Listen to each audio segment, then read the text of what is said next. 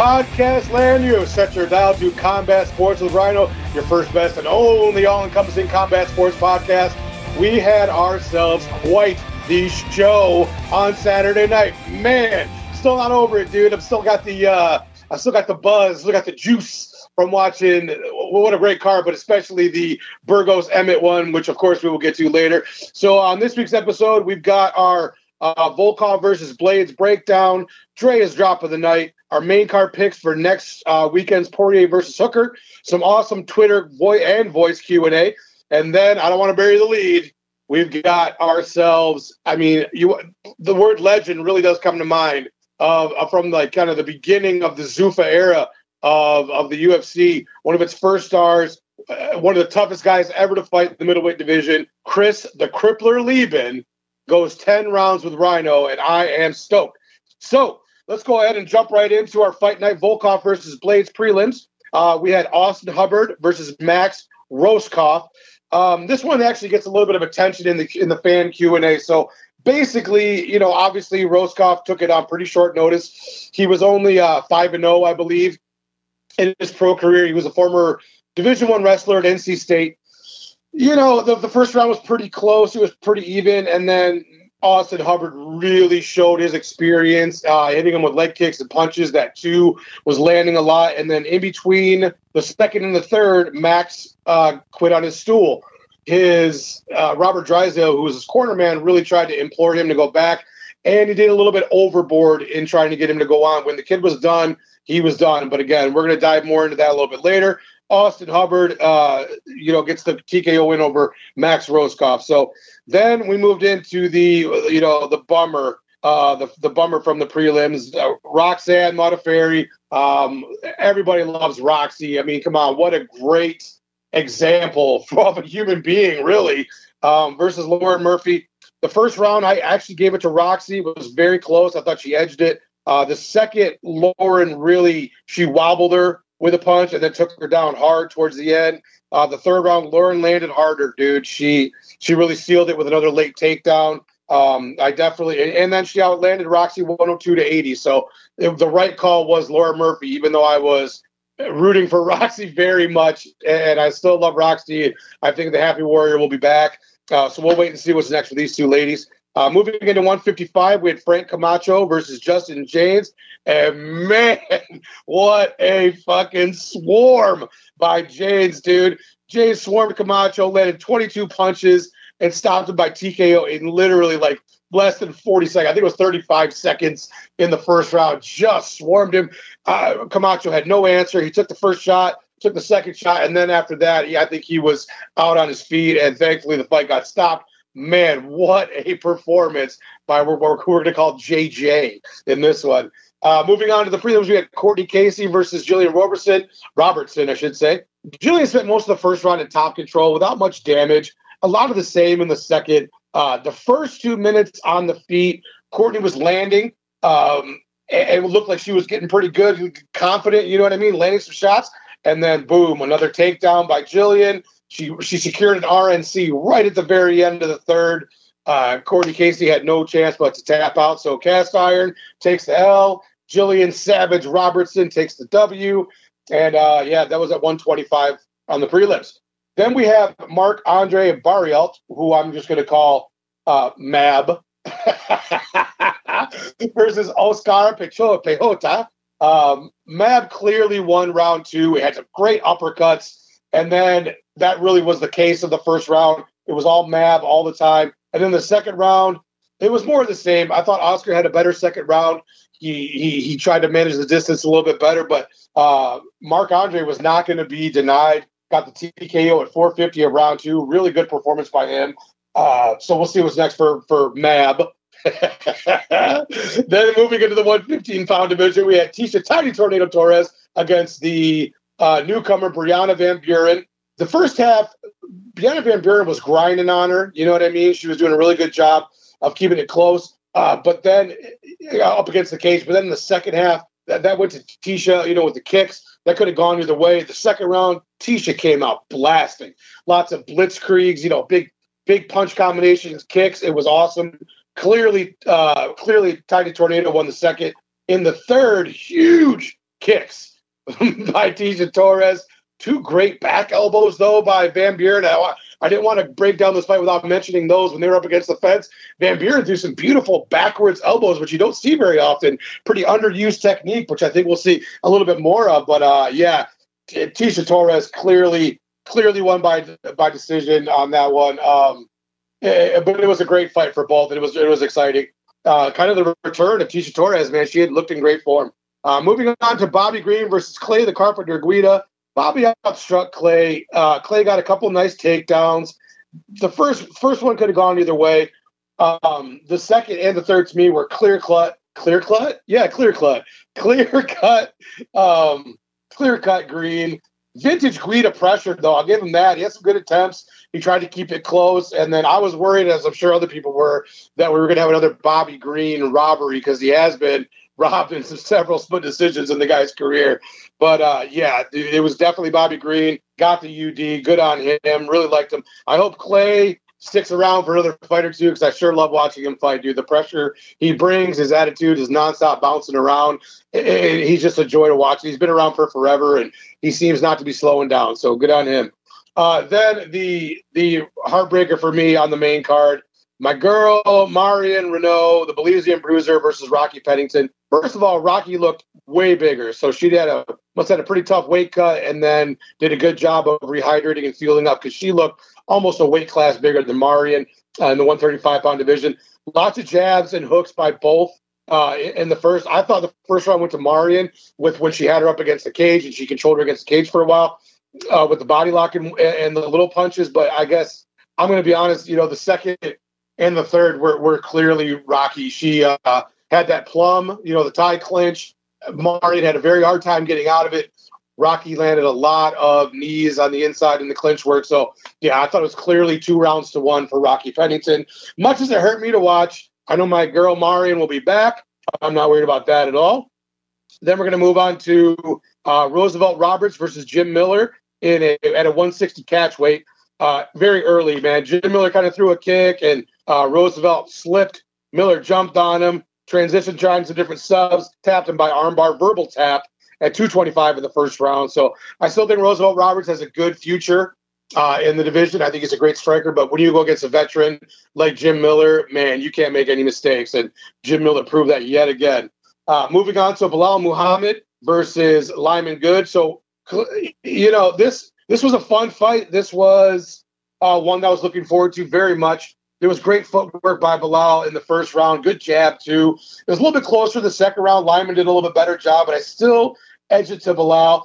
Um, Lyman Good drop Belal early in the third, and then a late takedown and bat taken um, by Belal in the third. But I, am not sure I would have given it to you, but I, I might have leaned towards Lyman in the third. But again, that's still two rounds to one for uh, Belal Muhammad. So I got to give that to him, and that's the way it was. Now I know I, went, I kind of whipped through those first bunch of fights because I wanted to get to this one so bad. Josh Emmett versus Shane Hurricane Burgos. My goodness, people. I mean, they came out and from the jump, Emmett was throwing super hard, dude. They were both throwing slick, clean, beautiful techniques at each other. Burgos looked huge at 145. I mean, Emmett's a big guy for that division, and Burgos just, I mean, looked huge comparatively. Uh, some really good leg kicks in the beginning. It looked like Emmett kind of missed, took a misstep or slipped on the K, or I mean on the on the canvas or something, and he and he grabbed his knee and he kind of wobbled on it. Turned out later he really did tear his entire ACL and fought the rest of the fight that way. I mean, what hard dude! But both guys, incredible firefight. The whole second round could have gone either way. So I gave the first round to Emmett. I gave the second round to Shane. Uh, Josh dropped Shane early in the third uh, you know, it was only for about 30 seconds, and then because uh, Emmett jumped on him afterwards, but then uh, Burgos was able to get back up. Josh dropped him for a second time.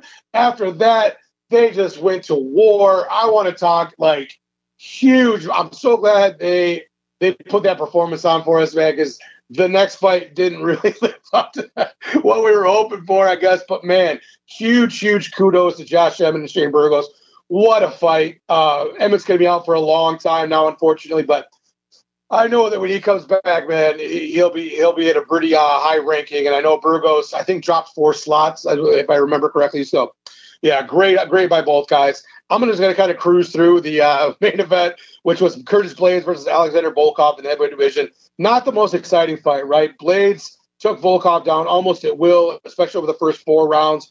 Didn't do a ton of damage. When, whenever they would get to the feet, Volkov seemed to start to get a little momentum. Uh, you know, Blades just took him down. He actually set the record for uh, heavyweight takedowns in a, in a fight over the five rounds. In the fifth, it seemed like Volkov kind of had better energy. It looked like the cardio on Curtis wasn't great for this fight.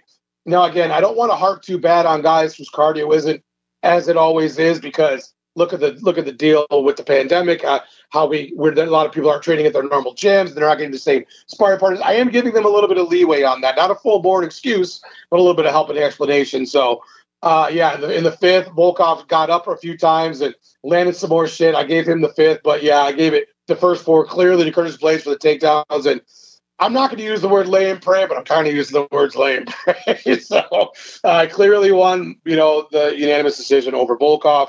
I don't know what's next. I'll get into that at another time uh, for those two. So at this point, D Reigns, why don't we give our dear friend Drea a call and we can rock into our Drea's drop of the night, our main card picks, and our Twitter questions. And now, ladies and gentlemen, everybody's favorite feature, Drea's Drop of the Night. Thank you for joining us again this week, Drea. What's up, guys? So glad to have you back as always. So, Drea, we had, there wasn't any KO KOs, but there was some drops of the night. Which one did you pick as your favorite, henceforth, the Drea's Drop of the Night this week? Well, I think the one that stood out to me the most was Justin James versus Frank Camacho.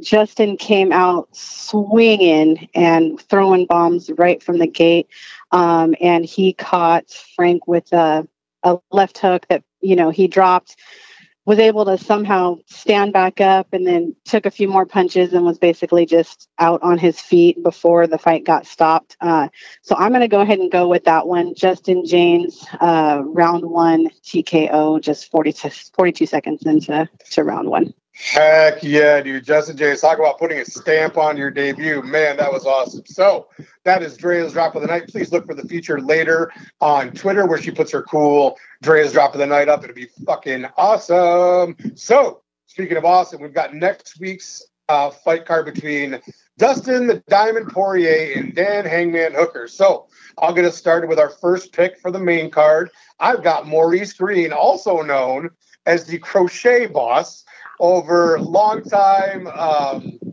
Serra Longo fighter Gian Villante. I got Maurice Greene taking care of him in the second round, a second round TKO. Going to be too big, too strong over Gian Villante. TKO two for me. Hmm. We are the complete opposite. Um, I'm actually going to take John Villante uh, by TKO in the second same finish, but I'm just going opposite person. I'm gonna I'm taking Gian Villante. Mirror images of each other on that picture. Mirror images. then moving into the uh, middleweight division with Brendan Allen, I've got him beating Kyle. I'm gonna say Duke House. I think that's how you pronounce it. I got Brandon Allen winning by unanimous decision over Kyle in this one. What do you got? I have Brandon uh, Allen as well, but I think he's going to win by submission, and I'm going uh, submission in the second. Do you want to call that submission, Dre? Do you want to get do you want to get out there and crafty with it? What do you? I got? don't. I don't think I'm going to get that technical on it.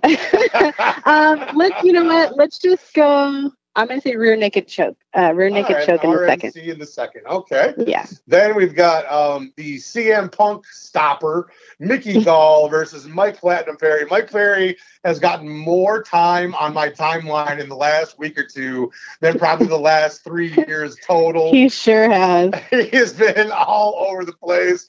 Um, I've definitely got Mickey Gall weathering an early storm from Mike Perry. And I've got Mickey Gall winning by submission in the third round. And I am calling it the rear naked choke in the third round with Mickey Gall over Mike Perry. Drea, what's your take on this one?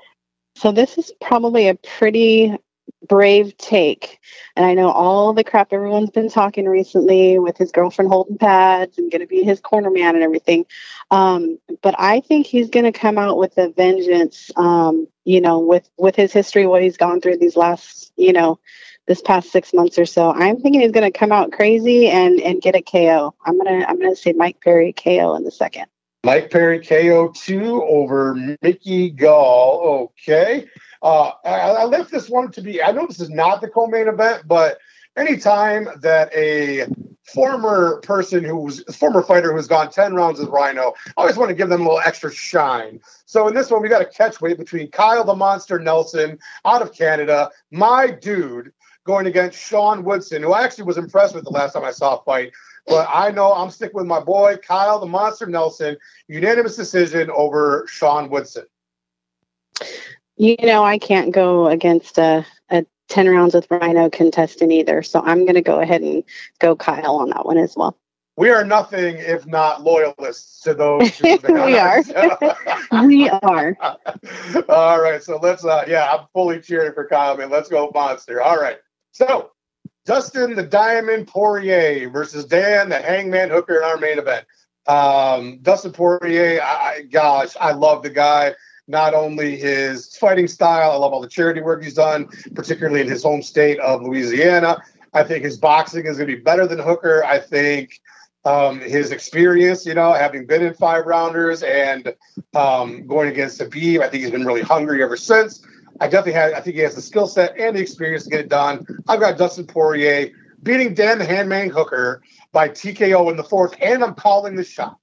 I think Poirier is going to hit him with a two, which is going to send Dan back into the cage. And then Poirier is going to go in and press him up against the cage and just unload shots on him. And Hooker is going to crumble to the mat. Fourth round TKO, Dustin the Diamond Poirier. What about you? Okay, so I was a Dan Hooker fan until recently, all his shit talking and everything on Twitter has just kind of like made me step back a little bit. And I feel like every day that goes by, I like him a little bit less. Yeah. Um, and I've always been a Dustin Poirier fan. So um, I'm also taking Dustin Poirier. Um, but I think this is going to be an all out brawl for the whole fight. And I think it's going to go the distance. Um, and I think Dustin's going to take it by a split decision. Oh, the Razor Coast Close? Yes. Yeah, I think it's going to be close. All right. So that's our main card picks. Um, we'll put our prelim picks up later on Twitter, but as far as the show goes, we're just doing our main card for this one. So we are going to move into our Twitter questions, Drea. And I know my first one comes from my dear homie, Mr. B. What does Mr. B have for us today? He says, after the most insane fight on the card last night, who do you match up Emmett and Burgos with next? So it's really at this point, it's only Burgos um, who I'm going to make picks for because, like we talked about earlier in the show, unfortunately, Josh Emmett really uh, got hurt, man. It, it, full ACL tear in his knee. He's going to be out for a while, so it's kind of to be to be determined whenever he can come back. But for Burgos, like I said, I think he dropped four slots in the uh, in the rankings. Here's a couple of guys who I came up with. I would like to see him fight for his next fight. I love the idea of him and Super Sodiq. Yusuff fighting. I would love to see that one. I think that'd be another barn burner. Uh, Arnold Allen is another guy I think would be a good matchup. So uh, I'm not sure if these guys have, have signed a fight yet. I'm not. I'm not 100. percent But again, even if they fight soon, that's still plenty of time for the next go round. I'd like to see Shane Burgos versus Super Sodiq Yusuff or Arnold Allen. So my man, Mr. B. Those are my two picks for what I want to see next for Mr. Burgos.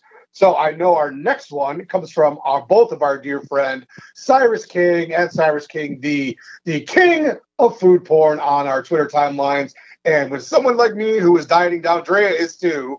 Um, it's, it, it's, it's a dick move. Some of the things you put out there, Cyrus, man, they look so good all the time. You son of a gun. But uh, you are a dear friend, and we appreciate and love you. So, uh, what does Cyrus have for us this week?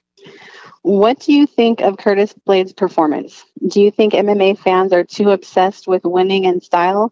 Isn't the goal of combat uh, the goal of combat is about winning? Yeah, buddy, winning is the utmost is of the utmost importance. I, I grant you, but in the UFC, especially when you're one of the top guys in the division, you need to be interesting enough for your fans to want to watch you fight, right? Curtis did a great job on the takedowns. Like I talked about earlier in the show, he he set a record for heavyweight takedowns in a fight. The problem is when he was on top, he wasn't hardly doing anything to try to advance position, to really go hard on the ground and pound, to change up the strikes on top. He didn't go for any submissions. He was just interested in staying on top and controlling.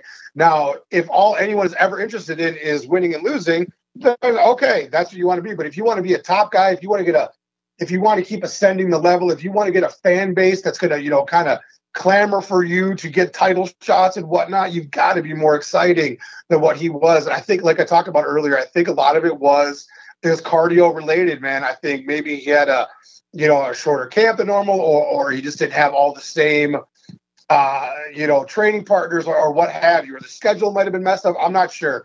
But he definitely looked like he was not in the same cardio shape as we've seen Curtis Razorblades in before. Again, good on you for winning, but you got to be more exciting, particularly if you're going to be a guy who's great at takedowns. T- takedowns, use some fucking use more ground and pound, dude. Go for a finish, go for a sub, do something. So that's my take on that, Cyrus. Thank you so much, my friend. I know our next one comes from the dear homie Dave Fretz at Dave Fretz and at Solo Shoes and the creator of the amazing Chris Leben poster that has come out this week. My dear friend Dave Fretz, what do you got for us today, buddy? Did you see Dan Hooker's tweet to Sean Shelby regarding uh, Max calling it on his stool? His tweet read, How do you get into the UFC without realizing you're made of marshmallows? My personal opinion is that this type of behavior is damaging to the sport and goes against everything that martial arts stands for. What is your take on this type of trash talk that is very public from fighters in social media and is now beginning to stray away from direct opponents? Yeah, dude. So you hit the nail on the head with this is this was an attack on somebody. So Dan Hooker is a long time vet. He's got a lot of fights. He's been around a long time you want to talk about a kid who is five and you know was five and one now, um, very early in his career, and you're taking shots at him. It just makes you look like an ass, dude. This kid is probably going to regret that decision. Maybe, maybe not. I don't know. I'm not him, but he was already feeling down enough, and then to have somebody with your name and profile pile on and say he's made out of marshmallows and call him names and try to make him feel worse. How does that benefit you in any possible fucking way? You douchebag. I rarely call a fighter a name or, or get pissed off or upset with somebody. That is such a douchebag maneuver on Dan Hooker's part. Um, like I said, the, that there was no call for that. He's not an opponent of yours, dude. He's not even somebody who's on your radar. And so it, it made no sense other than to be a dick. So yeah, fuck Dan Hooker on that one, dude. So yeah, it was completely classless, Dave. To, to answer your question, a completely classless thing, and I don't think. I mean, I think a little trash talk amongst like two guys who were going to fight who are on the same level. That's fine and good. You know, d- there's levels to it, but that was a complete bullshit decision on his part to go uh, kick that kid while he was down. So thank you, my dear friend, the Einstein of graphic design, Dave Fritz. And I think our last Twitter question comes from my homie Phil, the MMA dude from the Split Decision podcast. And what does he have for us today, Drea? He says, Who do you see beating Valentina at flyweight, if anyone? I think she's unstoppable, but am I overreacting? No, dude, you're not overreacting. So I'm with you, and I don't see anybody at 125 who could beat Valentina. But that doesn't make for a very good question answer, right? So let's uh let's get a little out of the box. Let's let's let's delve into this a little bit. I am thinking about my girl Tatiana Suarez, as I call her, the female Khabib. What if she moves up to 25 in a year or two, right? What if she has a little muscle on and kind of says, you know what, I want to move up to 125 and you know kind of work my way from there. Her ground and pound is unparalleled. Her takedowns are amazing. Her, her stand up is getting better. Obviously, she can't stand with Valentina. Nobody can stand with Valentina at 25. But I just think this is a very intriguing and possible matchup for next year, maybe two years down the road. I just, I think Valentina can win every, single person against every single person in the 125 pound division as we have it right now. But again, a little wild card action right there. I'd love to see Tatiana Suarez get up to the 125 pound division and challenge the queen as she is, Bullet Shevchenko, for the title year two. We'll see what happens. So that's my answer on that one, Phil. Thank you so much. And if you guys don't already, please check out the fighting with or the fighting with myself. Sorry, Juice. Definitely check out the fighting with myself podcast for sure, but also check out the Split Decision podcast with my man Phil, the MMA dude, and the Fight Geek as they debate the, today's topics and all the news and matchups of MMA, and it is awesome. So we have now rocked our way through our Twitter questions, Dre's drop of the night, and our main card picks for next weekend's Poirier versus Hooker. main card. So, Drea, this is where we bid you adieu. Thank you so much for joining us again, and we will absolutely talk to you later. All right. See you next week. And now we have our voice questions section of Combat Sports with Rhino. We've only got one voice submission from this week, coming from my main man, Jim Soon from over there in Canada. And Jim, what do you have for us this week, my friend? What's going on, you bunch of fucking casuals? Rhino gang. Hope you all are doing well. Uh, my question for you this week is uh, I can't remember the kid's name. I just had it and I lost it now. The poor kid who gave up there after the second round. People bashing a poor kid. Fucking. I think it's disgusting what people are saying about the kid. Like, fuck off, people. Put your ass in there and fight for a living. See what the fuck you do.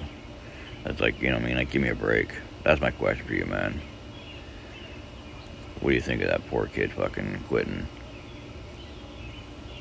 I felt sorry that his fucking corner just let him out, hung him out to dry like that. In other words, no, we're not going to quit for you. You want to quit, you fuck, go tell me quit. That's sad, man. Actually, I think it was a cut man who really brought to the doctor's attention, who brought to the ref's attention. But that's my question, anyways.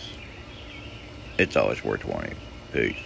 Yeah, dude, I also really felt for this kid, Max Rohskopf. It's such a tough spot to be in. Uh, short notice, early in your career, getting lumped up bad by Hubbard, dude. It, as a cornerman, it's okay to encourage your fighter, particularly a young one, to to get off the stool and go back in there, give them much of rah rah. Uh, especially if they're a person who has said before, look, I might get down on myself. I need you to, you know, really encourage me to get back in there. That's okay. When the kid said he was done, he used the, the phrase, I'm done. I, I don't have it. I'm done. He was exhausted. He was getting beat up bad. This is his first fight in the UFC. This this made no sense to try to really push him hard to get back out there. He was obviously losing. Again, this was the wrong move by Drysdale in the corner of, of Max. So, yeah, dude, he was getting battered. He had his tongue on the floor, tired. And when he says, I'm done, immediately you should go to the ref and say, We're done. That's it. You got to protect your fighter. That's the, of the utmost, right? So, again, definitely agree with you, buddy. It was a dick move by uh, Drysdale to try to force him back in there. And I hate when they do that. So I, you know, we've seen other many other instances of that where corners are uh, like, no, you know, you're not quitting.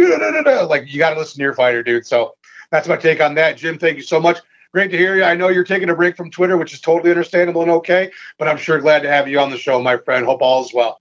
Okay, ladies and gentlemen, now without further ado, I mean, I'm so excited for this one. One of my favorite fighters of all time. We were introduced to him on season one of The Ultimate Fighter. And you want to talk about a forever long career in the UFC. What a guy. What a fighter. Tough as nails. One of the best left hands in the, in the middleweight division ever. I mean, so cool. So joining me today, Chris, the Crippler Leben, goes 10 rounds with Rhino. And here we go. Ladies and gentlemen, I have quite the treat for all of you today, and actually a big treat for myself as a huge fan of this guy. Joining us today for 10 rounds with Rhino is the man, the myth, the legend, Chris the Crippler Leben. Thank you so much for joining us today, sir. Well, thanks, man. Appreciate you having me. Oh, dude, this is so awesome. I'm so excited for it. Um, so before we get into the questions, Chris, we uh there was a big announcement that I'm not sure if all of my listeners were privy to yesterday. Uh, you had a big announcement on uh, on the status of your career. Could you would you mind sharing that one more time? Yeah. So um, you know, I I'm gonna uh, I retired officially yesterday. Uh, it's been it's been something I've been thinking about for for a while. You know, for a while there, I was gonna do one more, one more, but then you know, um, because I have these other things in my life, I have these other factors. You know, um, that have had to kind of take a back seat. You know, um, you know, probably the main one is is my career as a referee. You know, um, I'd like to go pro eventually and and progress. You know, in that field. Um, and you know, not not something you can really do as a pro fighter. You can't be a pro fighter and a pro rep. It is kind of a conflict of interest. You know, so I kept thinking one more. I had a couple fights fall through. Then the last one, coronavirus hit, and it was like, okay, you know, just go ahead and uh, I was to call it after the next one anyways. So, you know what? I'm to go ahead and move forward now. Sure, that's completely understandable. And, and you know, as someone who uh, also I had, a, I had like an 11 year career. You've had over a 15 year career, and we all know what kind of toll that takes on the body. And we know that when we get to uh, a certain age, it's time to, you know, it's time to move on. And kudos to you for kind of figuring out, you know what, this is the right time to go. So, uh, very cool, my friend. Thank you so much for sharing that with us. So, Chris, we're going to go ahead and dive right in. I've got my first question here, the first round with Rhino, if you will. And this is what I ask all the fighters because I always find it so compelling and interesting was how did you get your start in MMA? Like, what was the genesis of the crippler? How'd you get started? Well, my modeling career wasn't working out too good, and uh, no, you know, um, honestly, I did some uh, some some boxing in middle school. Um, wrestled, uh, you know, four years in high school. Wrestled really year round in high school. Um, I got out of high school, and uh, you know, I was already a fan of, you know, the UFC and everything. And uh, one day, you know, I was I, you know, I went through some history. I was in the army for a little bit, got out of that, came back home, got a job as a used car salesman because that's what my brother at the time was doing as well. And oh, okay. he calls me. He calls me one day and he says, "Hey, man, I just got a job at this new car lot, and Randy Couture and Matt Lindland are kicking the shit out of each other in the back, in the garage." Wow. I was like, I was like "What?" I'm on my way. you know, so immediately jumped in my car, sped down there, um, got out, sure shit, there they were, you know, sparring in the back. Um, and that that actually was Team Quest at the very, very, very beginning. It was actually Matt Lindland's USA Auto Wholesale. You know, it was a mechanic garage that they had just thrown a wrestling mat down in the back. You know, so ended up running into my coach Robert Follis signed up, came back the next day to train, and that that was it, man. That was it. You know, I, I Robert used to always tell this story that uh, you know, about being he used to talk about motivation because when I was young, every day after the first day I signed up, I'd walk in, Robert say, How you doing, Chris? I'd say, Did you get me a fight yet? Did you get me a fight yet? Every All day right, I did right. that to him and and and literally because of that, I probably was only training six months by the time I had my first MMA fight. He was just like, "Fuck, shut up," you know. Here, I'll get you fight, you know. And then, uh, you know, went went out. That was Chael Sonnen's show. That was Rumble at the Roseland. Um, went out, won my first fight, and I was hooked. And that was it. It was it was it was a lifetime thing from that point forward. Absolutely, dude. Um, most of us got to know you for the first time on TUF Season One. I mean, the the the breakthrough that was for the sport of MMA, TUF Season One. Uh, we all saw the good, the bad, and the ugly of all kinds of different fighters. uh, You know, the, for the background of the, to how how things happen in the house, to the fights and everything else. What what is what's like a good thing, or what are some of the good things that came out of uh, being on that show? Oh man, I mean, dude, the the list is endless. First off, the UFC stayed around. You know, Yeah. it might not have without that show. You know, it was they were hurting at the time.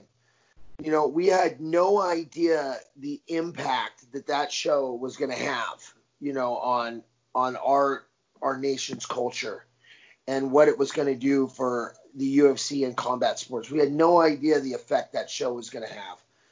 Um, you know, I went from being, you know, from thinking, you know, I remember telling Dana, maybe I'll be able to get some free beers when I get back to Portland, Oregon, to, to, to not being able to walk around the shopping mall anymore without getting stopped a million times, you know, to being almost, a lot of us became almost household names, you know, sure. Yeah. Sure. and and and uh, you know, obviously, I explain it to people. I say it's similar to like uh, like boot camp. Nobody wants to go to boot camp. It's no fun, but you know, as far as your career goes, you got to do it. You know, and when it's over, you're glad you did it. But just during it, it sucks. Yeah. You Um, know, I mean, you're locked in a house. You know, you got, I don't know, 15, 20 other tough guys. No TV, no radio, no books, uh, just booze. Just booze and other tough guys that are going to be fighting you soon in the house. All, ultimately, turns out that's a recipe for phenomenal phenomenal reality TV. Sure. You know? so so it, it it turns out that recipe worked well.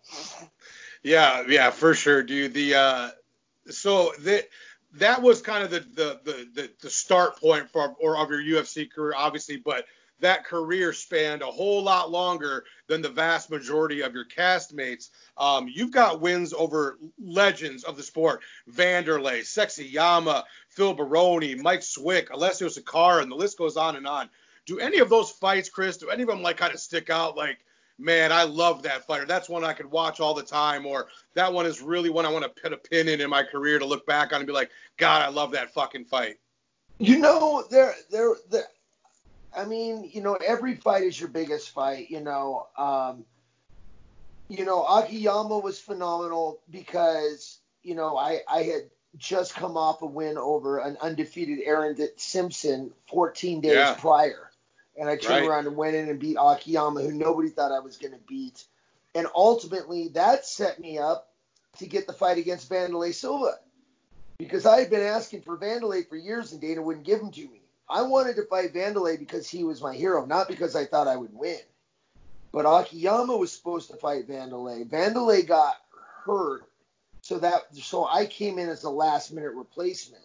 Ended up winning, got that fight against Vanderlei, which uh, obviously worked out well and worked out in my favor. Um, you know, and, and I think uh, you know, for me, that that may have been one of the, the biggest moment in my martial arts career to be able to go out there and uh, fight and beat your own hero.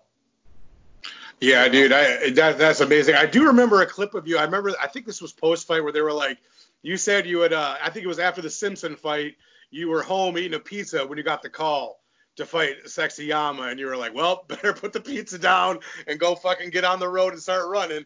I see her call that one. That's a, I mean, come on, man, to do that short notice, it's just amazing. Um, Chris, so you you grew up in Portland, as as we know, and you've talked about. Uh, you've also trained in various other places, but I know you spent a lot of time in Hawaii. Uh, can you kind of tell us what Hawaii as a state? Because I know you lived there for for quite a while. Can you tell us what Hawaii kind of meant to you, um, as far as just kind of in the grand scheme of things? Man, I I, I love Hawaii. Um, there's just there's something about you know they call it the mana or whatever the power of the land. And there's just there's something about training there you know running sprints on the beach and then getting in the ocean afterward. My team out there was phenomenal. You know we trained hard. We partied hard. I mean we you know i i i had i was there for almost 10 years you know? Yeah. And, and honestly i probably would have never left. Um you know in a in a, in a lot of ways my heart is still in, in in Hawaii. I love the culture. I love the people. It's it's it's a fighting culture. They love fighters out there. You know, they they they, they respect and honor that. You know, um, you know, it's one of those places where you know you're you're gonna throw down before somebody shoots you. You know, if you got beef with somebody, you're you're gonna fight, and if you if you lose, then then hey, at least you showed that you were tough. You know, that's that's kind of the way Hawaii is. You don't have to worry about getting shot you know, getting stabbed.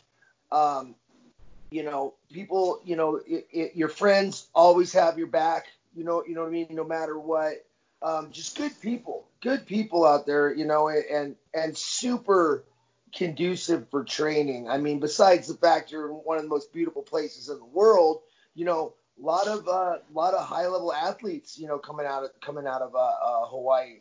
So you know, I I, I, you know, the only problem, the biggest problem with Hawaii, the only reason I'm there, I'm not there nowadays, is because unless you're a tourist, man, most people don't have any money. Hard to run a gym out there, hard to do private lessons, hard to, you know, hard to even referee because you're you're kind you're stuck on an island, and, and most of the locals are kind of just, you know, they're they're struggling check to check. I mean, there's no real industry. Um, so I mean, besides the beach, barbecue, and train you know, which which I love all three of those, you know, but besides those, there's not a lot going on. Totally understandable, dude. And man, you really painted a beautiful picture. And we all saw, um, you know, the old countdown specials with BJ Penn and him training over there, or uh, Kendall Grove, you know, some of the early on guys. And yeah, it always looked like such a dream to be over there, but I could definitely see the flip side to it also. Uh, Chris, you mentioned earlier um, a little bit about refereeing. So I think a lot of my listeners may or may not know that you, in fact, have completed the Herb Dean MMA refereeing course and are a certified MMA official. Uh, can you kind of walk us through how you became interested in doing that? Yeah, I mean, you know, I, initially I didn't when I I didn't know I was going to be able to go back to fighting. I didn't think my health was going to allow me to.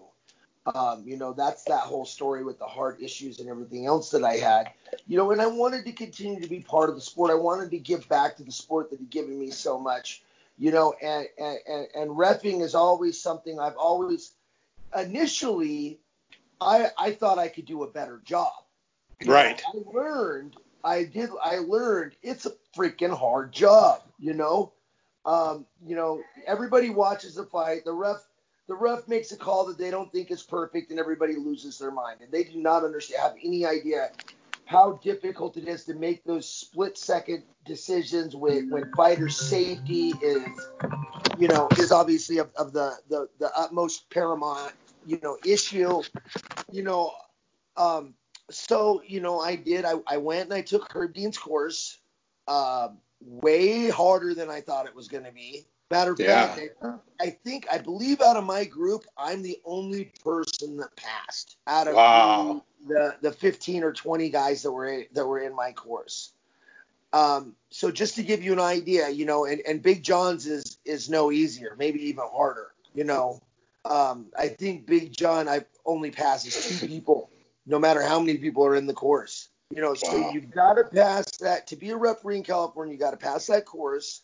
Then I had to get uh, get licensed by CAMO, which is the California Amateur Martial Arts Organization, and it's been about three years now that I've been uh, I've been working with working with CAMO. Usually, at least one or two weekends a month, I'm somewhere in uh, in California uh, uh, officiating, you know, and I'm I'm b- both refereeing and judging, you know. So I've done my t- I've been doing my time, you know, getting my skills up, develop developing my, my skills as a referee. You know, obviously, you know, if you're going to make mistakes, you better make you want to make them at the amateur level. You don't want to make them, you know, at, at the pro level because that, that is an unforgiving place to mess up as a referee. So you know um, so i've definitely put in the time the practice you know i'm always watching. Anytime i watch an event i probably spend more time watching the referee where he is how where he's standing what he's doing uh, what calls he makes you know more so than than even watching the the fighters nowadays you know. So so it's been a it's been a long road. It's it's been a progression but uh, but uh, I absolutely love the job. I think it's I think it's an honor, you know, and and and you know, I, I treat it with with the most respect you possibly could. I mean, you know, we're the the, the referee is almost like the general of of the uh, of the fight card. I mean, you got to tell that you got to you got to talk to the doctor. You got to let the paramedics know where they are. You got to make sure everything's going right backstage. You got to, you know, somebody's checking guys to get into the cage, and then and then during the fight, obviously, you know, you're making all those decisions like, do I take a point? Do I not take a point? Was that is that worth uh, disqualifying him over or, or not? Was that was that blow low? Was it late? Was it you know? So a lot going on, a super intense job, uh, you know, and I absolutely love it. Yeah, dude. We've we've talked we've talked about it a lot on the show, and we've talked about it a lot on MMA Twitter. I'm a I'm somebody who is a, a big proponent of former fighters, especially high level fighters, getting into positions like that, whether it be uh, officiating or judging or or being a referee. I think there is just an inherent advantage to um, switching into those roles from someone who has been there uh, as a top level fighter for at least a, you know a few years to have that experience. And I can't I can't quantify it. I can't say exactly why this that or the other. I, you know I just there, would be a list a mile long, but I honestly believe that. So seeing people like Frank Trigg and yourself, and I know Ricardo Almeida is going into the judging, guys like that doing positions like you're in, I think you're only going to benefit the sport. So hats off to you, sir. I, I think that's awesome. Uh, now, Chris, moving on to your physical uh, your fit, how you look physically. You legitimately look in better shape than when you did in your mid 20s. Now I'm a couple years older than you, but you're 39, dude, and you legit. I'm. This is no exaggeration. You physically look better uh, than you did all those years ago, and you looked good back then. What would you say is is the difference, man? Like, what have you been doing uh, in the last few years that has your physique looking as jacked and uh, and fight ready as you are?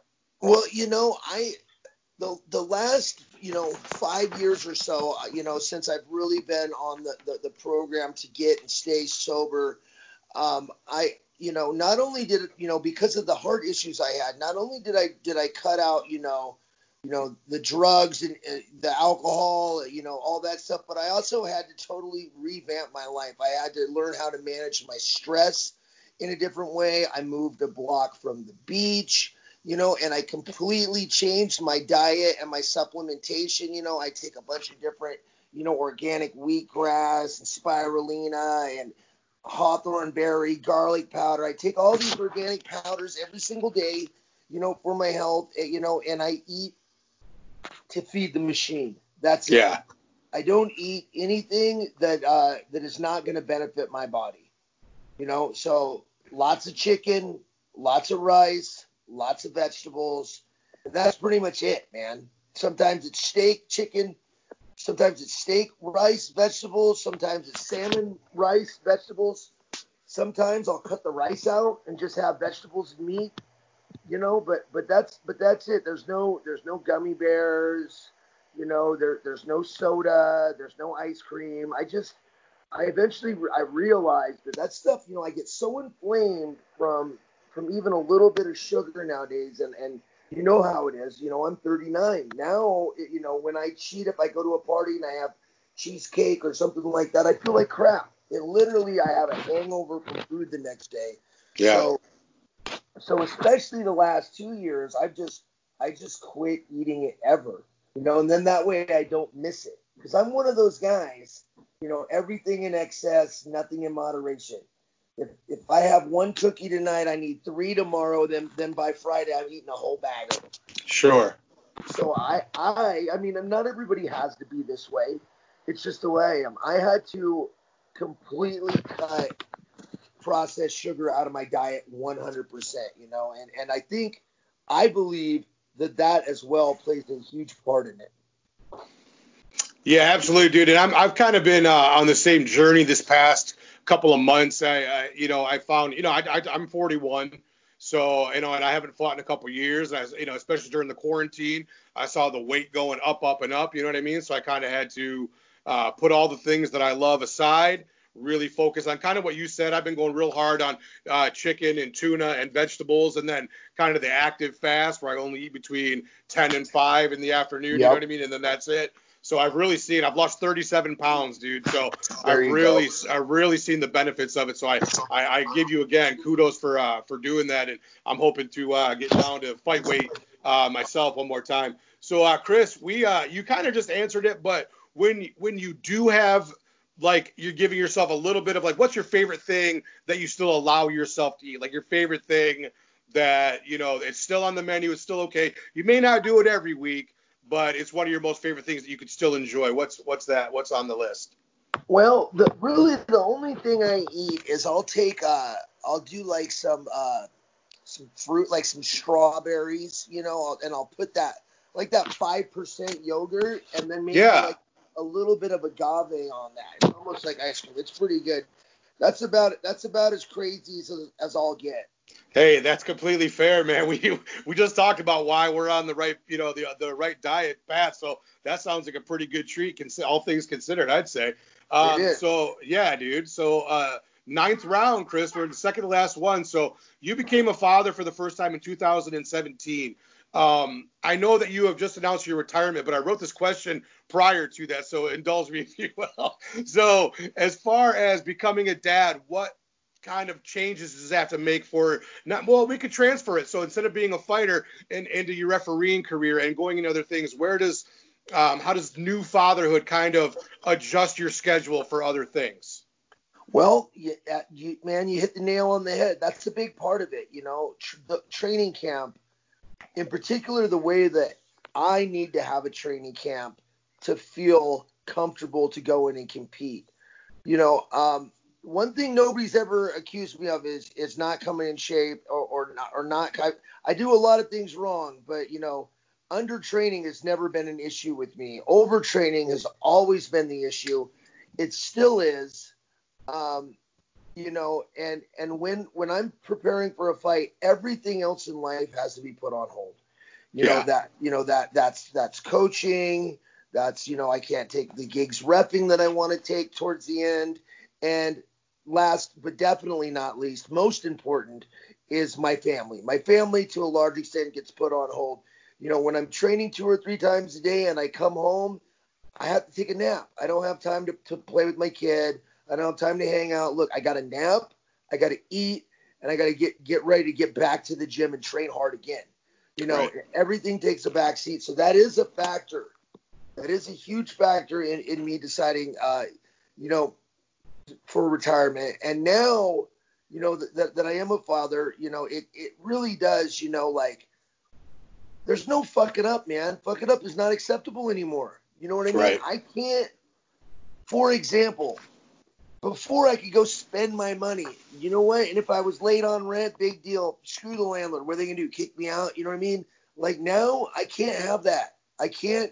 If you know, I have to have money in the bank if the car breaks down. I have to, you know, no matter, you know, if Corona hits and I can't go to the gym for three months to to teach, I have to be able to get through that.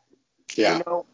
So the way that I that I prepare, the way that I think about finances, you know, everything I, uh, you know, all the plays I make moving forward are all, always take in to consideration, you know, my son, my family's well-being, and what what's going to be the uh, the safest and best route for me to be able to provide for them. Absolutely, dude, and uh, yeah, that that was a beautifully answered question, uh, Chris. We have now careened our way into the tenth round. This is the wild card round, dude. As my listeners know, anything can happen. This is out of the box. This could this is fucking insanity every time. So here we go, Chris. This is uh this is you you getting the chance to avenge any loss you ever took in your MMA career, but you get to do it in the bare knuckle ring. Okay, it can be it could be Brian Stann, it could be Bisping, it could be Koscheck. Who are you picking for just if you, let's say let's say you were gonna have one more, right? And it was gonna be in the bare knuckle ring, not the MMA cage. Any loss you ever wanted to avenge, who would it be? Oh man, that'd have to be have to be Koscheck, man, because you know, uh, me, me, me and that guy got a got a history. Not to mention, his striking sucks. He's a wrestler. you know what I mean? Wait, you didn't, For you sure. that guy has to stand up toe to toe with me the whole time. Love yep. it. Let's do it. Let's do it. I'm telling you what, bro. I put a na- I put a list of a few names on there, but I wrote Josh Koscheck about five times bigger than the other ones because I yeah. was hoping you were gonna say that one, and I figured you were. So Oh, that's too fucking fun and too cool. Well, Chris, again, as someone who's been a fan for, for 15 years, uh, I am so appreciative of you uh, taking the time on. I know my, my listeners are going to love it. Um, I had a great interview with Gray Maynard a couple weeks ago. I had a great interview with Jamahal Hill last week, but it's great to have guys like yourself who I've been a fan of for so long. Uh, again, dude, thank you so much for being on with me today, and uh, we look forward to seeing what you got next going on in your officiating career. Right on. Thank you, brother. Thanks for having me. This is Chris the Crippler Leben, and I just went 10 rounds with Rhino. I mean, come on, people. How cool was that? Chris the Crippler Leben. Oh my gosh, I stand the dude. That was too cool and very neat to uh to be able to talk to him just a day or two after his uh, retirement from bare knuckles. So we got him in a great time. What a you know what a story that he has. What a uh, career. I mean, I can't say enough good things about the guy. It was so, so fun to talk to him and get to know him. Uh, so that's thank you so much, Christopher Leben. I hope you enjoy retirement. And we will see you in the cage again, not as a fighter, but as a top tier ref. I'm sure of it. So let me go ahead and dive right into my shout outs for this week's episode. Mr. B, Cyrus King, Dave Fretz, once again at Dave Fretz and at Solo Shoes on Twitter and Instagram, the Einstein of graphic design my man Phil, the MMA dude, Jim Assoud, all you guys for their questions. Thank you so much. Big shout out to the Rhino Gang, gang, gang. of course, to Drea for your drop of the night, your Twitter question reading, and our picks. To my man D Rains, my my engineer, man. D Rains, so glad to have you back. So glad that you had a great break over the weekend. You were refreshed and renewed. We are ready to rock and roll in normal schedule moving forward. Sundays, we will be here. I've got a pretty good guest lined up, I think, for this Sunday. So stay tuned for that one. But man, uh, I hope everybody enjoys the show. We got great fights coming up this weekend. You know, and one more time, and I, and I don't want to get all judgy and preachy uh, every weekend, but just one more time, literally if there's no justice for everyone, there's no justice for anyone. Love your neighbor, love your family, love your friends, social distance when you can, wear your mask, wash your hands. Let's get through this together, everybody. You know the Rhino loves you, and we can't wait to see you next week. Cage side!